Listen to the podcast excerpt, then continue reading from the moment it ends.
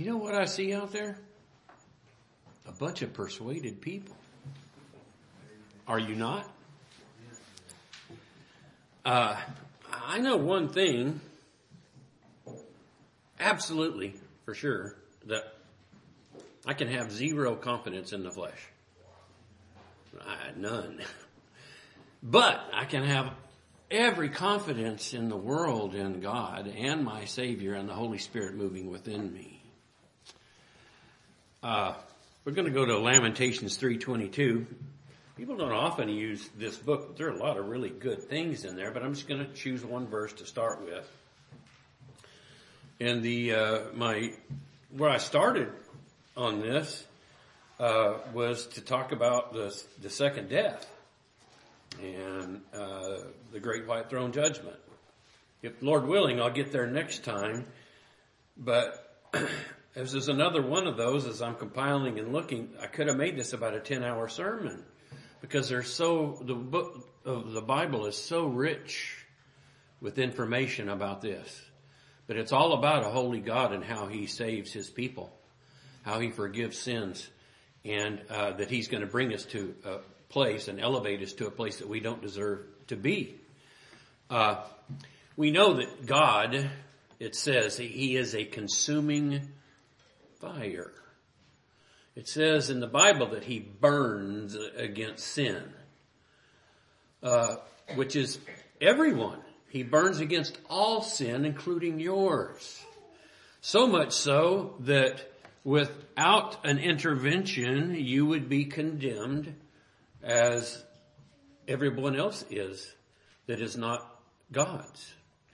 The same uh, destiny that Satan and his followers have would be yours. And that, that is the second death. But I'm not there yet. I just wanted to talk about that because we've got to get there. The uh, Lord is merciful. And in the fact that we're not consumed by our decisions and what we deserve, but rather that He sent Jesus to die for you so that you were not just consumed with His wrath. Uh, we, we couldn't contend with just a tiny bit of God's wrath laid on us, let alone uh, all of his wrath and in an eternity full of it. But that is the destiny for many. Lamentations 3.22 says this, It is of the Lord's mercies that we are not consumed, but because his compassions fail not. Ever. Not one little bit. Uh, if God had one little thing that we could look at and go, you know, he changes. He's like this over here, but inconsistent with that over there. His compassions don't fail. They're not irregular. Uh, they are equal. His wrath is equally distributed and would be again except for one intervention, the blood of Jesus Christ. Period. And that's where the compassion word comes in. He had compassion on us. I say this many times. I said it this morning. He knows we're, we're weak. We're children of dust and that we, we make mistakes. We need guidance. We need a father. We need a dad. Right? That's what dads do. We guide our children. We lift them up. We train them the best that we can. And, you know, there's times that I let my children fail. That's not a bad thing. And on the converse side of that's not, uh, that because I didn't have a heart. It's the exact opposite. You know, all these people out there raising kids, well, everybody's a winner. There are no problems. Johnny, two plus two equals five. Thank you for being creative. You're good to go. No, there's a bad thing about letting everything go.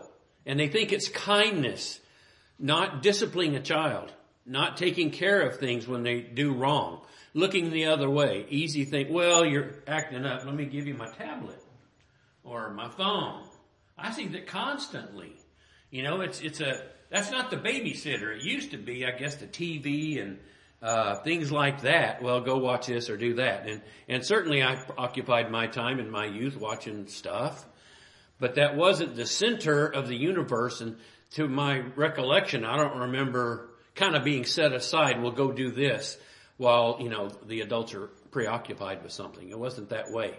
But today it seems like I see it all the time. Uh, we're just going to shove that thing in their, their face and that device is evil. Absolute evil. And I'm not going to get too far down that road, but you know what's on there. You know what people have access to through those devices. It, it's difficult to control even with the uh, controlling mechanisms built in within a lot of the software. It's not safe. And that is not a babysitter. So God had compassion on us. He trains us. He lets us know where we went wrong. He corrects us and then we set things right by confessing our sins. We're going to go to Joel now. I'll let you give you time to get there. Joel, Amos, Obadiah, back in that area. Then we're going to go to Zephaniah and Malachi. So we're going to kind of be in that zone for just a little bit. But Joel 2:11, there is judgment coming. I'm going to read a verse later. What must I do to be saved? Just think about that. It's a rhetorical question. What must you do to be saved? Now I got another question for you. Saved from what? Think about it. What are you saved from? Punishment? Do people think that uh, I just, you know, mention God and, and I'm going to go to heaven and, and things, everything's going to be perfect? It's so much more than that. Saved from what? Let's see if we can figure out that answer. You already know the answer. You know, I'm, I'm using this as a tool to get you to think, thought-provoking questions and leading questions. Joel 2.11 says this, And the Lord shall utter his voice before his army, for his camp is very great, for he is strong that executeth his word. For the day of the Lord is great and very terrible, and who can abide it? Well, that brings on another question. What's the day of the Lord? What, what is it composed of? Is it, is it one thing? Uh, I could probably encompass all that or encapsulate, uh, encapsulate all that into one thing. It's when we see the change that everything has been put under Jesus' feet and we move on to eternity with Him. That's a great day of the Lord. But there's also the great day of the Lord in terms of having a very terrible, awful day of judgment for people on planet earth. And that's where I started with this, trying to get to the second death. And they're all connected to some degree, but there is a great and terrible thing coming. And what must I do to be saved? You see, the, the world isn't interested in the what must I do to be saved part. Later they certainly will be, and there will be the, those that uh, know what's coming. They will be crushed by the word of Jesus Christ when he comes back. There's some that are aware of it near the end. Again, they're calling for the mountains to fall on them and, and so forth, but it's too late. They've taken the mark, followed the wrong thing, and now they're seeing this day of the Lord coming upon them, and there's no way to abide it. All those that cannot abide it are not under the blood of Jesus Christ. Let's go to verse 31 in the same chapter. And Joel, there's some verses in here that are probably dealing with uh, the some of the final battle of Armageddon, and we can place that in different places. I'm not here to try to discuss that uh, time periods or when what occurs at what point. But I can tell you that there's going to be a clash uh, between the armies of heaven and the armies of earth that have gathered there to fight against the king that's coming. And it clearly states that. So those armies though, it's not a tough battle. We, we go into wars now and there are losses. Their side has losses. We have losses. They lose equipment. We lose equipment. We damage them. They damage us. This isn't that kind of battle. There is going to be no other side. Our side will take no losses. First of all, we don't do the battle. It's, it's Christ. He'll, he'll kill them with His Word. And it's a very quick, instantaneous thing. And if you connect other Bible, Bible scriptures with this particular thing in Joel, the Battle of Armageddon, millions will die. Blood and water uh, will be bridle high. Uh, hail weighing talent, a talent which is about 70 pounds, will be falling out of the sky. Terrible things. You can't even imagine what it's like. But those armies that are assembled there to fight Jesus when he comes back are slaughtered immediately. Then there's a change. That's part of the great day, but that's not the final part. Uh, the final part's going to come shortly after this. Uh, false prophet, Antichrist are thrown alive in a lake of fire. Satan has a destiny, and we would have that same destiny had it not again been for the intervention of Jesus Christ. That's what we're saved from. Joel 2:31 the sun shall be turned into darkness the moon into blood before the great and terrible day of the Lord. And oftentimes when it uses terrible, it's the translation from a few hundred years ago. That didn't mean like we, the connotation that we put to it now. You know, to, to lose a child, that's a terrible thing. You know, some other uh, loss or difficulty, a, a, a car wreck, that's a terrible thing. But a few hundred years ago, it just meant awesome. A thing that's, uh, we can't, our minds can't even take it in. That kind of, of terrible. We're going to go to Zephaniah 114.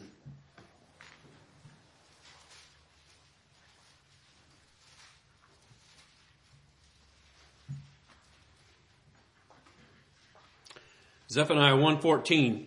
And we're still in that same theme. The great day of the Lord is near. Let's see. When was Zephaniah written? That was over 2,000 years ago, right? Well, what did he say here? It's near. And hasteth greatly. Even the voice of the day of the Lord, the mighty men shall cry there bitterly. There will be a lot. Lord, didn't I do miracles for you? Didn't I uh, uh, prophesy? Didn't I do these things? And they're going to hear final words that are terrible.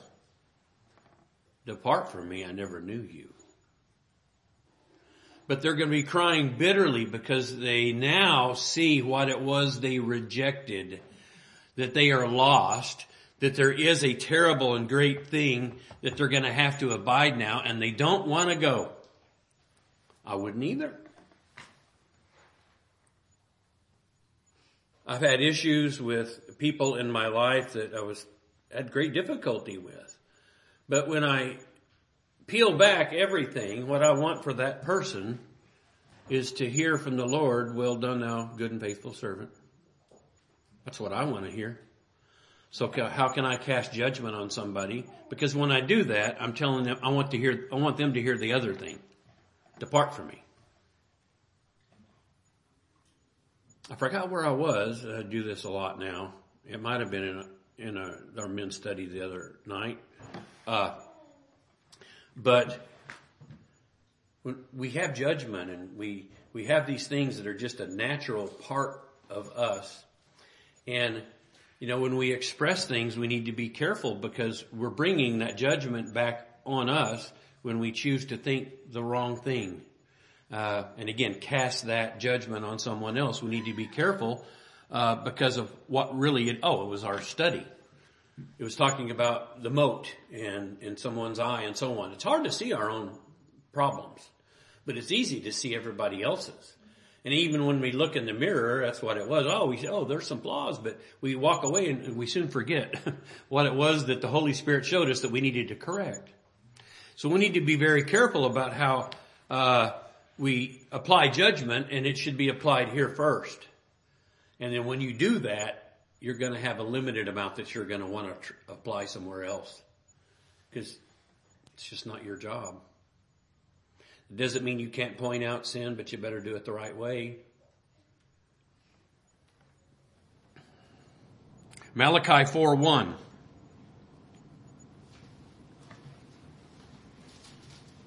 Great and terrible day of the Lord.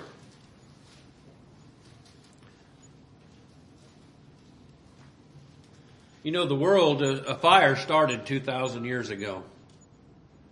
A spiritual fire. It started in Acts very early. And 3,000 people were added that day. As decreed by God, by the way, 3,000 souls were added. No more, no less, precisely as decreed by God, that those would be saved and baptized and become part of the church. Later, there was a meeting.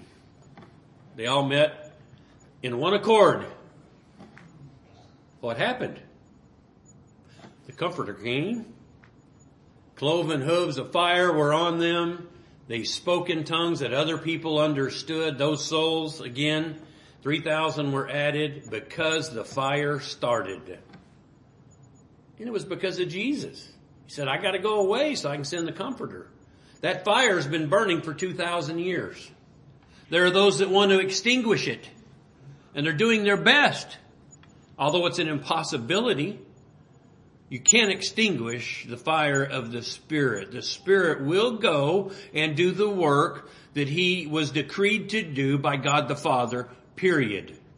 No more, no less, precisely as God decrees it.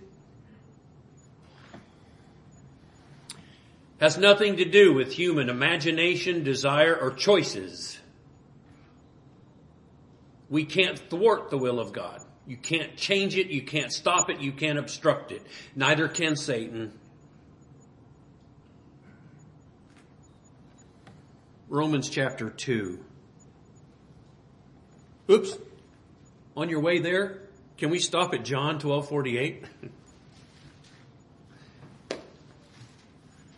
Isn't it wonderful that spiritual fire was started and it's part of you? You have that burning inside. That's also what you're supposed to let burn and let other people see your flame. And hopefully your flame, I'm having a hard time speaking now. Hopefully your flame is like this and not that little spark. We, we want to be a big flame. We want to set it on the hill so it draws other people to it. John 12, 48, I believe is where I told you to go. He that rejecteth me and receiveth not my words hath one that judgeth him. The word that I have spoken, the same shall judge him in that day. Can words judge you? Yes. Just try the Ten Commandments on for size. Those will judge you every time you look at them. And if you violated one, you violated them all. So we're all violators. We're all those natural people to some degree. Uh, but we've been changed. We're no longer common man. We're men and women, brothers and sisters that have had a change of heart, not because of our choice, but because of the work of the Holy Spirit that brought us into the fold. And now we try to walk a better way, a new and living way. We don't succeed every day. It doesn't mean you're an eternal failure. It means you're a failure in the moment. Now Romans 2.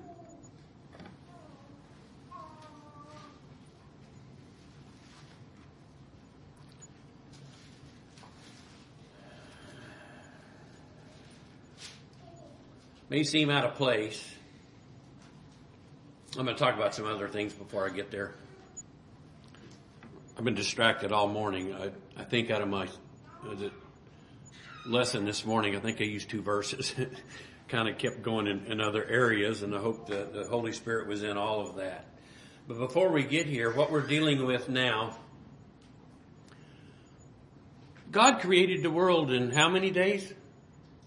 And what did he do in the seventh? So, seven total days, right?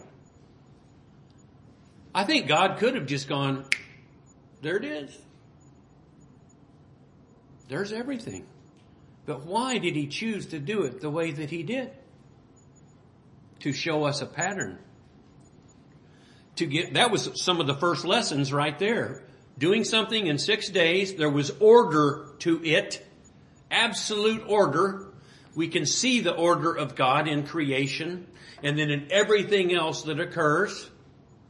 And then the day of rest. And it's, it's a pattern that we're supposed to follow. God did it. We're supposed to follow the pattern. Uh, there's an order to things. Can lying be part of order? No. Can chaos be part of order? Can confusion be part of order? No. Those two things are so incompatible we can't even contrast them together. So look at the world, see the things that are in order, look at everything that's in disorder,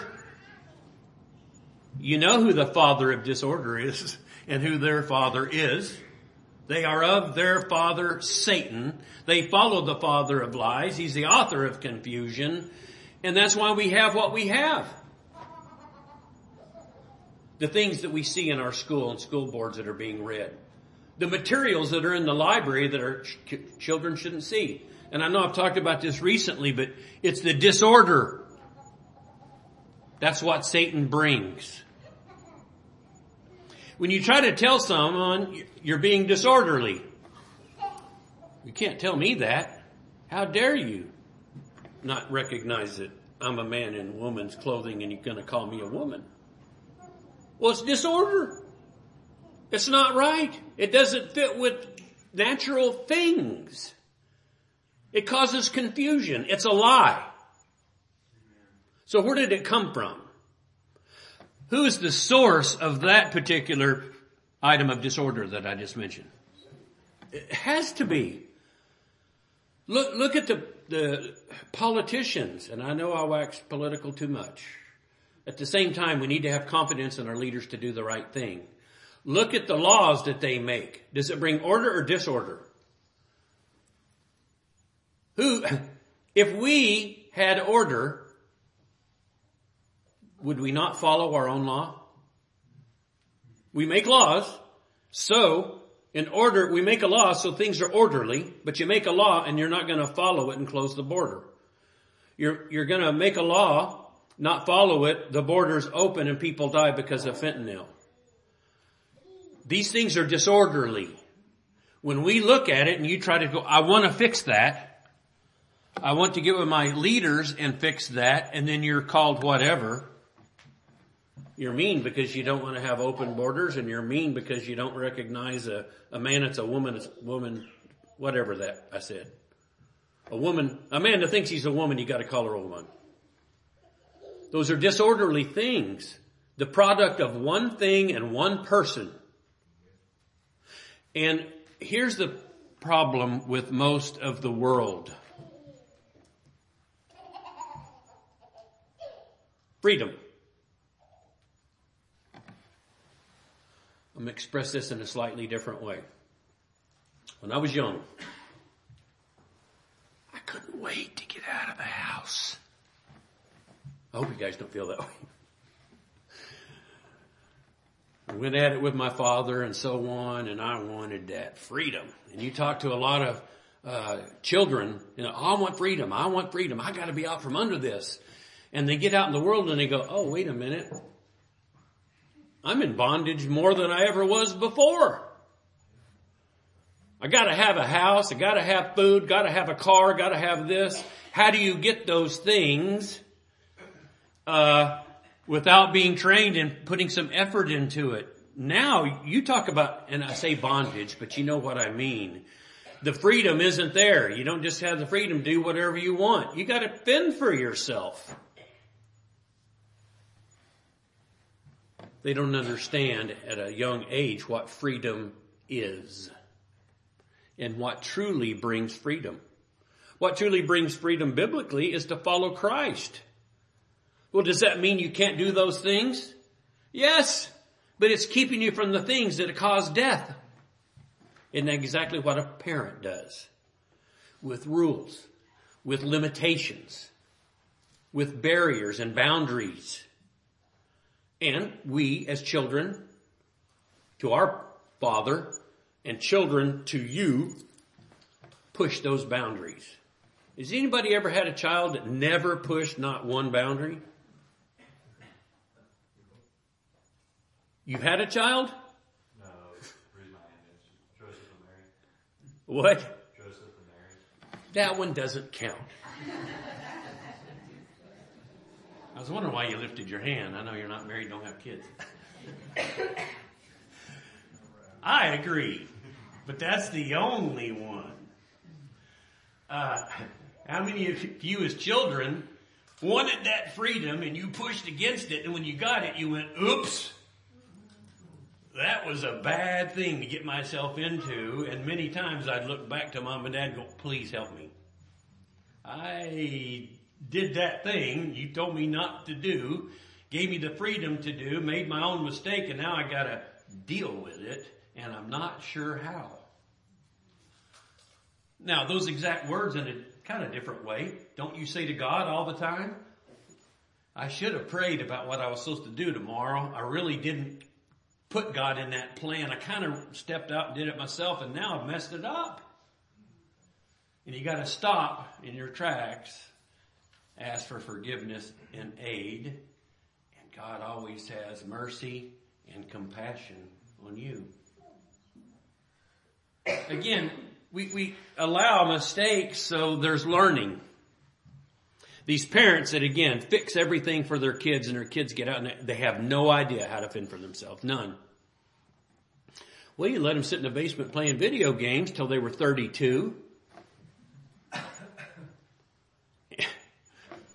It never ceases to amaze me some of these uh, brainless children that were raised at their parents. I don't know if they even I guess they deceived themselves thinking they were loving them and let them get away with everything. But it's actually a destroyer to do that. The same way it would be if God just let you loose. It would destroy you. All right. Romans 2 verse 3. Is that where we were, right? And Thinkest thou this, O man, that judgest them who, which do such things and doest the same, that thou shalt escape the judgment of God? We read a verse, verses on this the other night. You know, the person that owed so much to his Lord, he asked for compassion, worshiped, he was forgiven, went right out. The guy that owed him a day's wage took him by the throat, threw him in prison. This is what applies to that. He can't escape the judgment now that he was unforgiving. Or despisest thou the riches of his goodness and forbearance and long suffering, not knowing that the goodness of God leadeth thee to repentance? That's what I've been talking about for the last five minutes. And the goodness of God is sometimes letting you go through punishment and difficulty to see what it is, where your actions took you. But isn't it a wonderful thing that He leads us to repentance through exposing us to sin? That's why we gravitate to light. Why?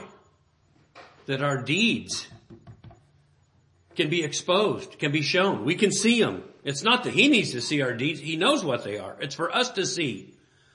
And then we that have been changed, we gravitate to the light. We want it more. Show us more. It's not a, it's not a fun thing to do that examination, introspection. But after thy hardness and impenitent heart treasures up to, uh, up unto thyself wrath against the day of wrath and revelation of the righteous judgment of God. We're back to the day of the Lord and judgment. Who will render to every man according to his deeds, to them who by patient continuance in well doing seeking for glory and honor and immortality, eternal life. But unto them that are contentious and do not obey the truth, but obey uh, unrighteousness, indignation, and wrath. Ooh, indignation, that's, that's a pretty tough word. I can tell you, you don't want to deal with God's indignation. The way he burns against sin. Verse 9, tribulation and anguish upon every soul of man that doeth evil, of the Jew first and also the Gentile. But glory and honor and peace to every man that worketh good to the Jew first and also to the Gentile. What a wonderful promise that is. So that means it's everybody. Everybody that does evil will be judged. And if you've done evil and you're not covered by the blood of Christ, you will pay the price.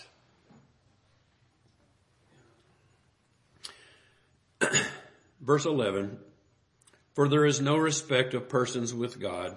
For as many as have sinned without the law shall also perish without the law, and as many as have sinned in the law shall be judged by the law. The law's there. It's our schoolmaster. It's to train us. It's to show us where we went wrong, where our flaws are, where our weaknesses are, and go back and correct. We're constantly being molded and fashioned into the image of Christ, which is a work that will be done till you, you die. Uh, I know I've said that several times up here. It's not, it's not finished. Now our, our salvation, that work's finished. But conforming you to the image of Christ is constant work. Some need a lot more work than others. It's the way I feel. 2 Timothy 1.12, we just sang the song. See, who is it, who is it that, ha, who is it that we have confidence in? Eternally speaking. It's not in ourself. We all know that. I'm not telling you anything that you don't know. It's all because of Him. And then if I can look into the love of Christ and have confidence in what He did for me, and that there was a purpose and reason behind His sacrifice on the cross, then I can have every confidence in the world. If He loved me enough to give His life for, I want to do my best to love him enough and follow him. And then be chastised by the Spirit and then do those things to be corrected, to be constantly worked upon, to be fashioned into the image of Christ. You know, the Old Testament things, uh, and I'm drawing from different scriptures that I ran across and again couldn't compact it all in. But think about that, uh, the smith that's working that uh, metal and first of all, you purify the metal, right? How do you, how do you do that? How do you get the dross or the dross, the impurities? Uh, it's not going to sit there and you can't beat on it till the impurities come out. You got to heat it up first. The dross comes to the top, the impurities come to the top, they scoop that off, and as you continue that process, it's purer and purer. But is it still in any kind of shape? Not yet. It's still going to be formed by that smith into the vessel that he wants. Or another one, if we took the pot maker and he takes all these clay pots and makes them and the ones that didn't come out right, came out a little weird or flawed, is it was pretty neat to see the oh the guy in Mississippi. He was a a wild man that made really weird pottery. He's very famous. I can't think of his name if you can't tell me. But you go to his, his museum and look and he, you know, it's just strange things when you look at it, but they're beautiful. Well, in the old days, what they would do, the pot didn't come out right. It went wrong on the wheel and got all messed up. Well, they just throw it out and start over. Clay's cheap. But you can also take that old clay, the old clay pots, grind it up into powder, reform it with water of the Spirit, mold it and fashion it to some new thing that's a vessel that can hold the Holy Spirit. At first, you're not. You have to be remade into something that contained the Spirit. Your vessel was dirty. It was filthy. It was flawed. It was leaky. But when God begins to work on you through the Holy Spirit, that vessel is changed into one that's honor, contains honor. While we're on that, God can also make a vessel of dishonor. It's his choice. It's what he has decreed to occur. His own will we can't always understand, but he does make vessels of honor, vessels of dishonor. The vessels of honor are his, go into eternity. The vessels of dishonor will be destroyed. How does he make those choices? I don't know. Those are his choices to make. He's sovereign over all things. We need to be happy and understand that that compassion that we're talking about, that all of this judgment was not reserved for us. We were saved, pulled out of that, set apart.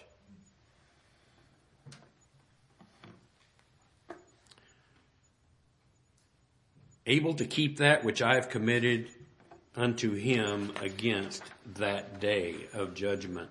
We're going to go to Hebrews, Jude, and Revelation, so we're going to be down on that end. Hebrews 10:25. We're supposed to be ready, and as we see the, the day approaching, we're supposed to be able to read some of the signs, and and you know, I, I guess throughout history, World War One. I'm sure there were people thought, "Oh, this is the world." It was awful, and it was terrible. You look at the things that man did to massacre one another, and how they did it, and the tools that they used. But we didn't learn our lesson. That was at what 1917ish, you know, uh, late teens. Then what happened? Twenty something years later, another world war, absolute destruction. Again, all that destruction, confusion uh, terrible things that happened, that was not of God. That was man. I talked a little bit about that this morning. We have developed with our ingenuity, I say that term lightly, created things with science that we can't or should not control. Shouldn't have it in the first place because we have the, not the ability to control it. And I'm talking about nuclear weapons, chemical things, and so on. But man, in our arrogance, we've built devices and things that are just used for one thing, annihilating one another. And, uh, we need to be protected from such things. We know that the day is approaching. Are all those signs? Well, to some degree, it wasn't again out of order to say Jesus is coming soon a couple of thousand years ago any more than it is today. But we can see that. I can see things now that we have today that we didn't have a hundred years ago. Did we have the ability to destroy planet Earth a hundred years ago? No. We do now, since the 1940s. It could be done pretty easily. And uh, we don't even have to have the nations themselves actually to exist anymore. You know how many nukes we have on our ships, our subs, our planes? You know how many they have on the other side? They're full too. We carry nuclear weapons. I'm going to stop there. we carry some mean stuff on our ships. I can just tell you that. And we're, we're good at developing weapons of war. But that's not what we're supposed to do. And I, I guess in other, well, Carl, aren't we supposed to be able to defend ourselves? Yeah. But at some point, it just gets out of hand. You get in a, a, a tiff with your neighbor and he gets a stick. Well, you're going to go get a bigger stick. Then he gets a log. And uh, you're going to go get a bow and arrow or a knife, and he's going to get something bigger. Then, and then it just keeps going, right? You got to match them until we get something that's really dumb, like mutually assured destruction. That was a big word, and what, 40 years ago? Well, that's going to save us. If we have the ability to kill ourselves, each side, it's going to keep peace. What a dumb way of thinking. Eventually somebody's going to get frustrated enough to push the button. Uh, again, if it wasn't for the Holy Spirit restraining men, we would annihilate ourselves. Very simple. Hebrews 10:25 Not forsaking the assembling of ourselves together as the manner of some is, but exhorting one another and so much more as ye see the day approaching. That's what we're supposed to do as a family, a church family. Exhort one another, prepare, keep each other safe, guard one another. Let's go to Jude 1 6 and then Revelation 6 17. Jude 1 6.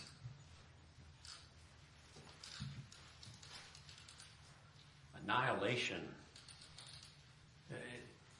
Men have a thirst for that, annihilating the other side. Does that come from God? Does that thirst for annihilation, that bloodthirstness or thirstiness, is that of God? No. It's sad, but we do have to have a military. We, we should protect ourselves and so forth, but we, we shouldn't be on the offense, but always be guarded to be on the defense. Again, I can't remember where I said this or where I heard it in the last few days. We're supposed to be wise as serpents. I was talking to Brother Russell. Uh, wise as serpents. And I think I said gentle as doves, but it's harmless. Really the same thing. But wise as serpents. I need to have a wisdom to watch everything that's going on around me and our leaders that are failing us. But I also need, this is where I need a lot of work. Harmless as a dove. Uh, not very harmless. I blame that on my Navy chief days. Uh, it's a reaction, military reaction to things. Trying to correct that, but we need to be harmless. We need to be gentle. Again, that doesn't mean you're a doormat for people, and that will happen.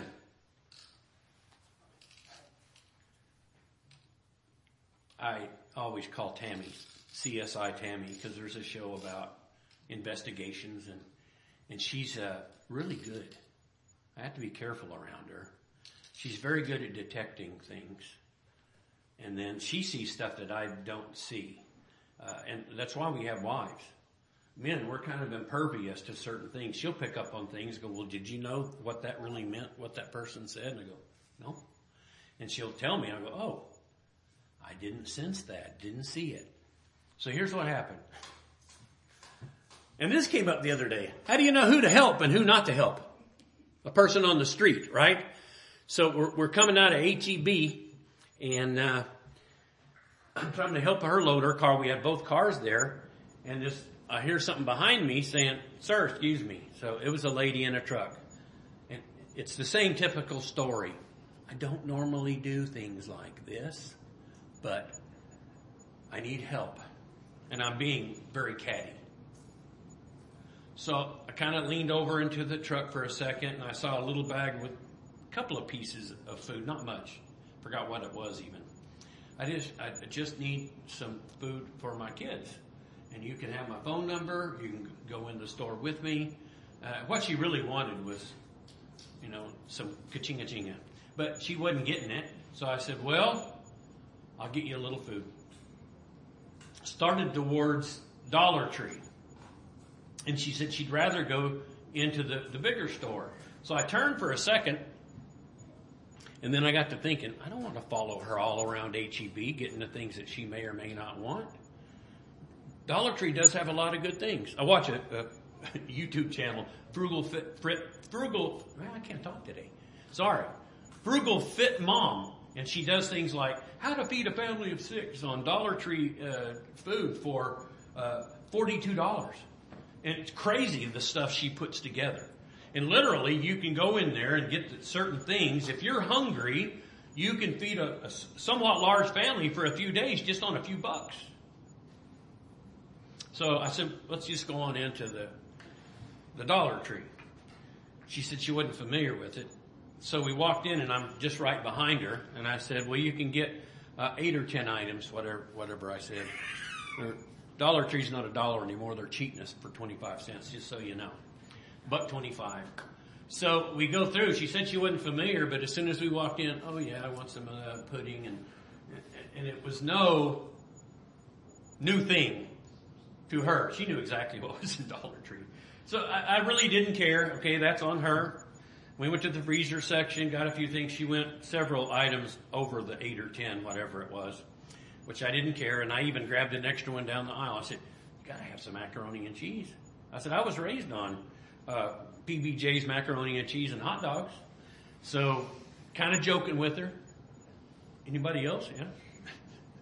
Easy to fix, right? That, I could fix that myself if I got home and got hungry before mom was cooking. Anyway, uh, it's just a staple of my youth. And I know we shared bologna and cheese and my cousins. So anyway, he's grabbing these things and I pay for it and I thought, okay, I didn't think about CSI Detective Tammy. So I come out, I, she'd already gone, I thought, you know, so I get in the car and I get home and car's not there. So I thought, well, what, what happened to her? And it was really bad traffic. I thought, well, maybe she went a different direction and got hung up. And she came on in. I'm going to try to make this a shorter story. Too late. but I guess the late, I may not get this exactly right. She asked more people for help in the parking lot after she got help from us. Uh, another person, then she went to the gas station asking for money. Tammy finally was following her, and then the lady noticed Tammy following her. She didn't know I was connected to her. So she turns around, gave her the sign of love. Okay? And you know what that means. So now when I saw that picture, I was infuriated. I thought, here you are, try to help another person and they burned you just like you've been burned before. So I have a hard time. When should I help and when should I not? When is an angel unawares and when is it just a person trying to uh, just get things for free? Oh, I left a part out. She came out, I drove away, and her husband came out of the vape shop. Well, they had money for that, but didn't have anyway. So I'm I'm not describing anything you haven't experienced yourself. So here's how that works. That's on her. Right? It's not on me. I did what I felt I was allowed to do, and I can tell you, and if I would have known that, I would have told her that money's cursed, the food is cursed, and you're cursed. Not that I'm wanting to curse you, until you get things right. And that's really what it boils down to. But that's their way of life. Read Proverbs. You can find the ways of the sloth and the sluggard and how deceitful they are and how much uh, fear of work because of the bears and tigers and whatever else is out there in the streets keeping me from doing it. Any excuse. I'm not even going to bring the spoon to my mouth. The world's full of them. You do as the Holy Spirit leads. They will be held accountable at this day of reckoning. It's not up to you to be upset about it. I was at first. I just thought, good grief. I, did I fall for it? And I'm suspicious the whole conversation. But she will not be able to, or her husband, to withstand the great day of judgment that's coming.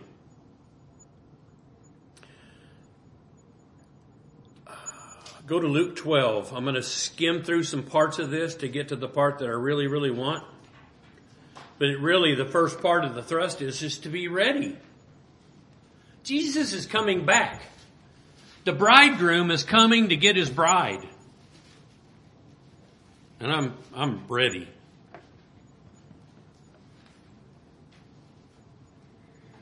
Luke 12, and we're going to go down to uh, 34. I have to start there, and I'll skim through some of these. Verse 34, Luke 12, 34, for where your treasure is, there will your heart be also. Where was that lady's treasure? Earthly things, earthly stuff. If she had been following God through the Holy Spirit, the Lord will tell you how to protect yourself, how to fend for yourself, how to feed your children, how to do those other things. If you're following Him, you're not going to be begging for bread. Seems like I read that somewhere, right? He will give you and empower you to provide. Let your loins be girded about and your lights burning, and ye yourselves like to men that wait for their Lord, when he will return from the wedding, that when he cometh and knocketh, that they may open unto him immediately. And that's what, that's our stance. Blessed are those servants whom the Lord when he cometh shall find watching. Verily I say unto you that he shall gird himself and make them to sit down to meat and will come forth and serve them. Can you imagine our majesty sitting down to serve us? It's happened before, but I can't wait for that, that supper with all of our friends, all of our family, all the other believers, those that I've never even met to sit down with the Lord forever. What a great day that's going to be. And then it talks about those that aren't prepared coming in this watch or that watch. It doesn't, we don't know, but we need to prepare, be prepared at any time. Let's go down to 43. Blessed is that servant whom his Lord when he cometh shall find so doing. Of a truth I say unto you that he will make him ruler over all that he hath. But, and if that servant say in his heart, my Lord delayeth his coming and shall begin to beat the men servants and maidens and uh, to eat and to drink and to be drunken. The Lord of that servant will come in a day when he looketh not for him and in an hour when he is not aware and will cut him in sunder and will appoint him his portion with the unbelievers, which is the day of wrath, the eternal punishment, the second death. And I'm going to get to that. Uh, that came from Blaine. He the last couple of times he's mentioned the second death, and I've been chewing on it, uh, trying to think how to present it, and uh, hopefully we'll get there next. Verse 47 says this, and that servant which knew his Lord's will and prepared not himself, neither did according to his will, shall be beaten with many stripes. 51, suppose ye that I'm come to give peace on earth? I tell you nay, but rather division. When that fire was started 30, or 2,000 years ago, it separated things. Those that are God's, those that are, uh, not. Families will be separated. There will be those that are God's, those that are not. There's going to be debate within friendships and families and so forth and separation and division because there are those that are of the light and follow the light and those that are not and have disdain for all the others. He will not bring peace. Verse 54. Oh, and he said also to the people, when ye see a cloud rise out of the west, this is weather stuff here, that's why I like it see a cloud rise out of the west and straightway you see there cometh a shower, and so it is. And when ye see the south wind blow, ye say, well, there will be heat, and it cometh to pass. Ye hypocrites that can discern the face of the sky and of the earth, but how is it that ye do not discern this time? Yea, and why even of yourselves, uh, judge ye not what is right? He's saying you have the ability to do these other things. Why can't you tell what season we're in now and to be prepared for the Lord. When thou goest with thine adversary to the magistrate, as thou art in the way, give diligence that thou mayest be delivered from him. Lest he hail thee to the judge, and the judge deliver thee to the officer, and the officer cast thee into prison. And I tell thee, thou shalt not depart thence till thou hast paid the very last mite. What would it take to put someone in prison and go, this is the precise amount that they owe me. You gotta calculate it. You gotta know and understand. The Pharisees knew how to do that, but they couldn't tell who Jesus was. John 5, 29.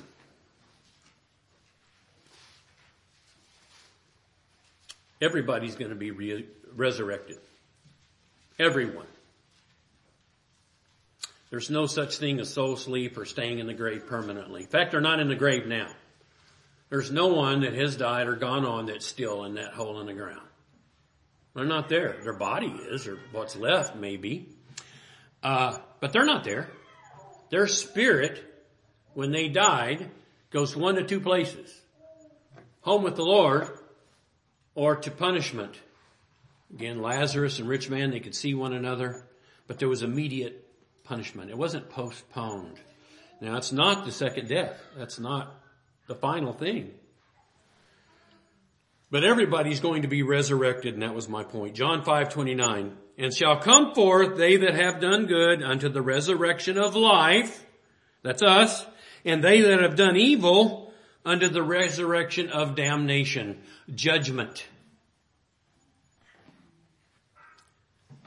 We don't want to see that. He even says in the Bible, share this and save some, even if by fear. You know, that's hellfire and brimstone stuff that you heard maybe when you were children or expressed that way. There's nothing wrong with that kind of preaching because judgment's going to happen. And if it takes that to put fear in you, I guess, but even that is not the right way to say it. I can't cause you to fear and then go to the Lord. It still has to be the Holy Spirit working with you to even see that you should be fearful in the first place and then turn to the Lord. It can't occur by the works of the flesh or intent of the heart and flesh. I'm going to go to Ecclesiastes 9 uh, in closing. I'm not going to get done.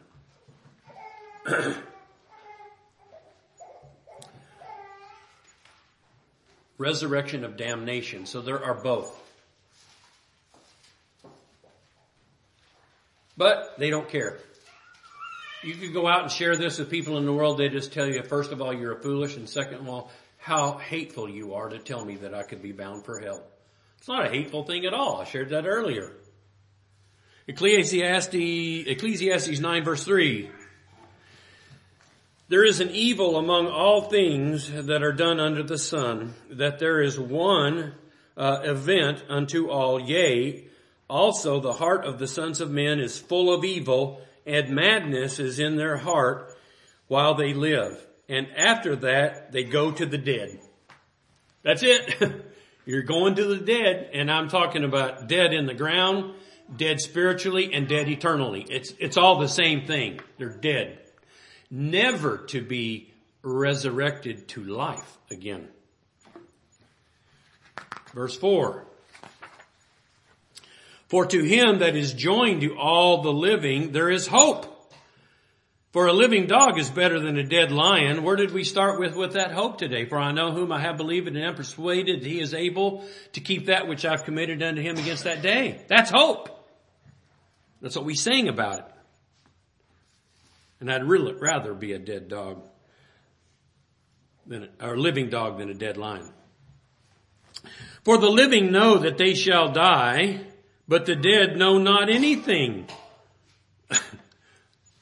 They don't know anything. Isn't that obvious? You can look at the people and the way they're acting and what they do and you go, you don't know anything. You don't understand what you're doing and the impact to others. You don't care. It's all selfishness. And this is terrible.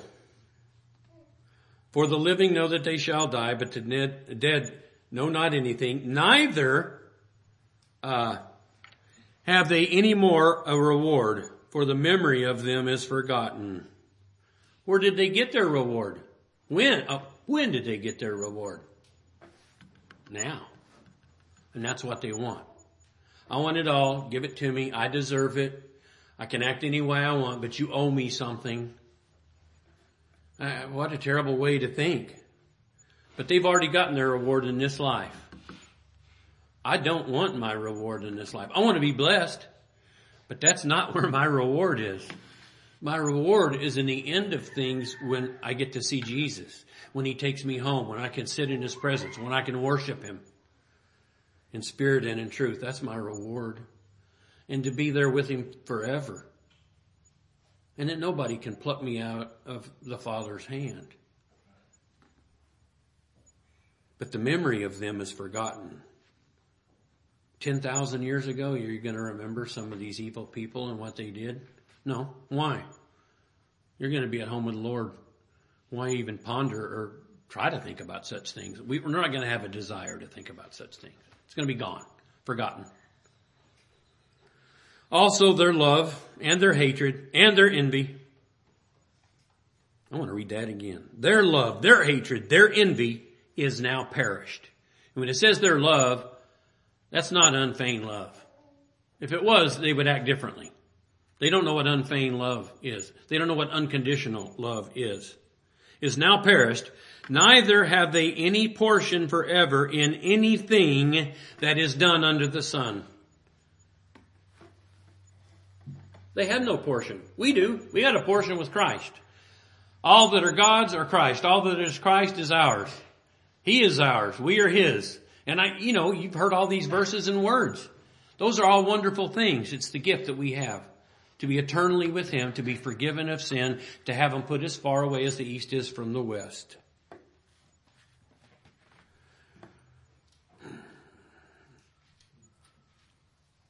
I'm about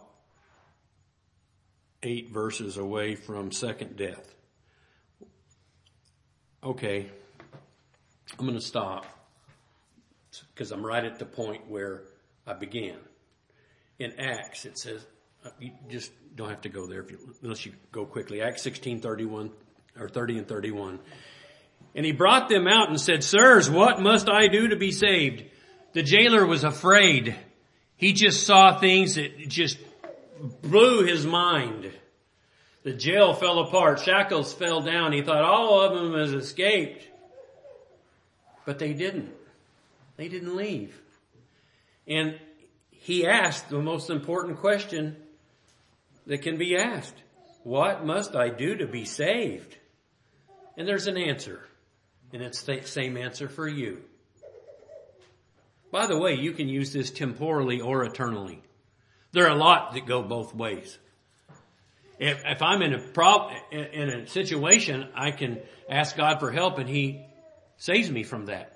But also eternally, when I realize that I'm headed for that day of judgment, damnation, that I can pray to be saved as encouraged or caused by the Holy Spirit, ask for forgiveness.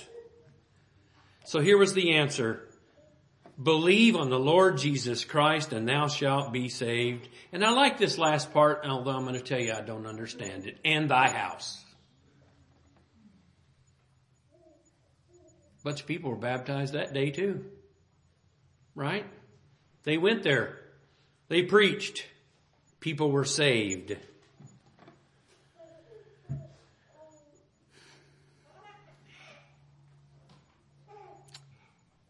Let's go to, I'll close with this. Matthew 13, 49 and 50. And I may come back to a couple of these to layer if I end up staying with the second death for the second part, part two. Matthew 13, 49 and 50. This is why we should have pity. If we know the end of all those that aren't Christ, haven't come to Him, they're in for the wrath of God. We should pity them. 1349, Matthew. So it shall be at the end of the world or end of the age is the real word there, uh, aeon.